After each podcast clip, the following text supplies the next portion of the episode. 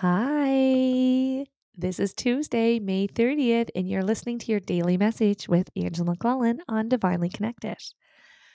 All right, what is going on today? We have, I feel like we've woken up.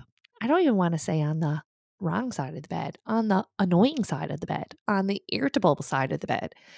All of a sudden, there is this feeling of, I don't have enough. It's not good enough. I want more um, lack of contentment coming in. And what's surprising is is that I don't feel like this is how we felt last week, which means something's going on. We're maybe picked up some energy that is not ours that we need to do a little spiritual hygiene on. We need to do a little clearing. Maybe we're getting too close to that full moon that's coming for us. Um, maybe there is a situation or interaction or situation um, that is in in our forefront that is forcing us to reevaluate. There is a feeling of self accountability. So we are not discrediting how we feel, but we're also willing to take our ownership in what we have created that is connected to these emotions. All right. Cause there's a, they're like, you know, and this is me being polite because they're like, this is, this is a you thing. this is something that you have created for yourself. All right. So this is coming in and this may be um, accumulation of things. Right. But there is this feeling like the card is saying, failing to recognize a magical opportunity, missing the point, distractions of daily life, discontentment or boredom, lost in your own world. Wake up. So this is lovingly a little bit of a smack upside the head and being like, listen, this is your life. You you are the driver here. You are the main character in your own life. If we're not happy with the life that we have created for ourselves, who has created it? Ourselves, right? We may have had situations or experiences that have been outside of our control, but we have control over how we navigate it, how we feel through it, how we view it.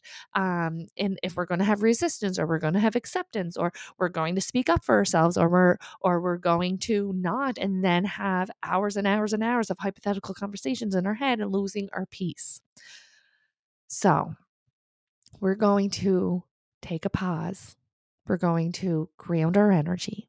Let's do it together right now. Big inhale. Exhale. And we're going to imagine closing our eyes. And trust me, this is only brief. I know you're busy.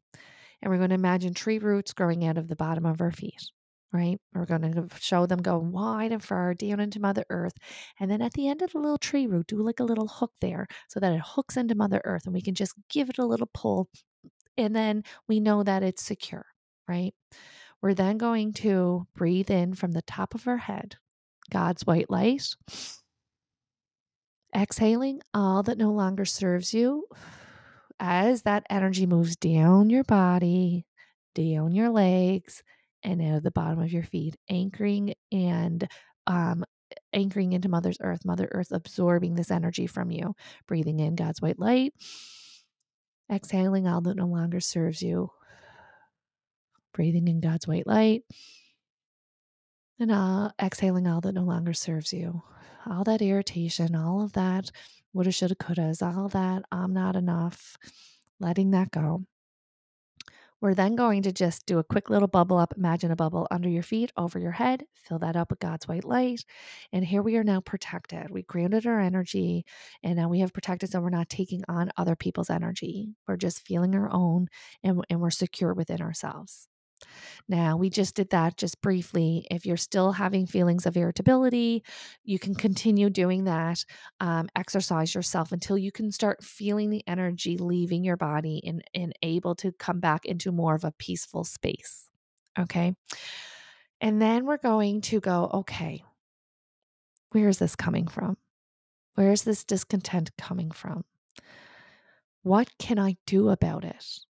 It's not going to be an instant fixed it's not going to to be instant gratification but doing one step forward is going to make you feel better Maybe we're feeling a little like a sausage casing and our clothes are not fitting the way that we want them to.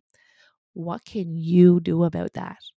We can't lose 30 pounds in five minutes, but we can change our mindset, say loving words to ourselves, and move our body.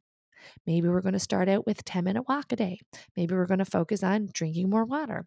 Maybe we're going to focus on adding more vegetables. Saying, you know what, I'm going to add vegetables to every meal. I'm going to start every meal with vegetables.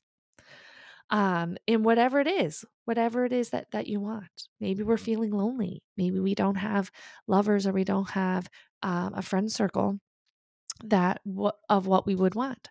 Well, you know what? I'm going to sign up for a class or I'm going to go out to a coffee shop or I'm going to put myself out. I'm going to take the first step.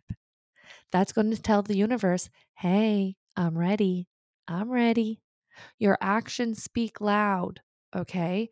So by you saying, I see that this is lacking in my life and it is clearly affecting me in a negative way, let me love myself enough to give me what I need in this moment. And it's not an all or nothing approach. As humans, our egos love to say, oh, well, you know what? If you want financial security, you need to win the lottery. That's never going to happen. Or you need to go to the gym seven days a week for two hours and you don't have time for that.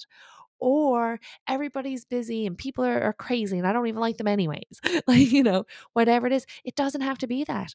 Five minutes a day, a phone call a day, sitting out in, in, a public space. Like it doesn't have to be a huge mountain. One step forward brings in a lot of impact. It's not this all or nothing mentality. Anything is better than nothing when you're moving towards something that is for your highest good. Okay. And by you prioritizing yourself and allowing yourself to move forward in this way, is saying to the universe, I'm ready.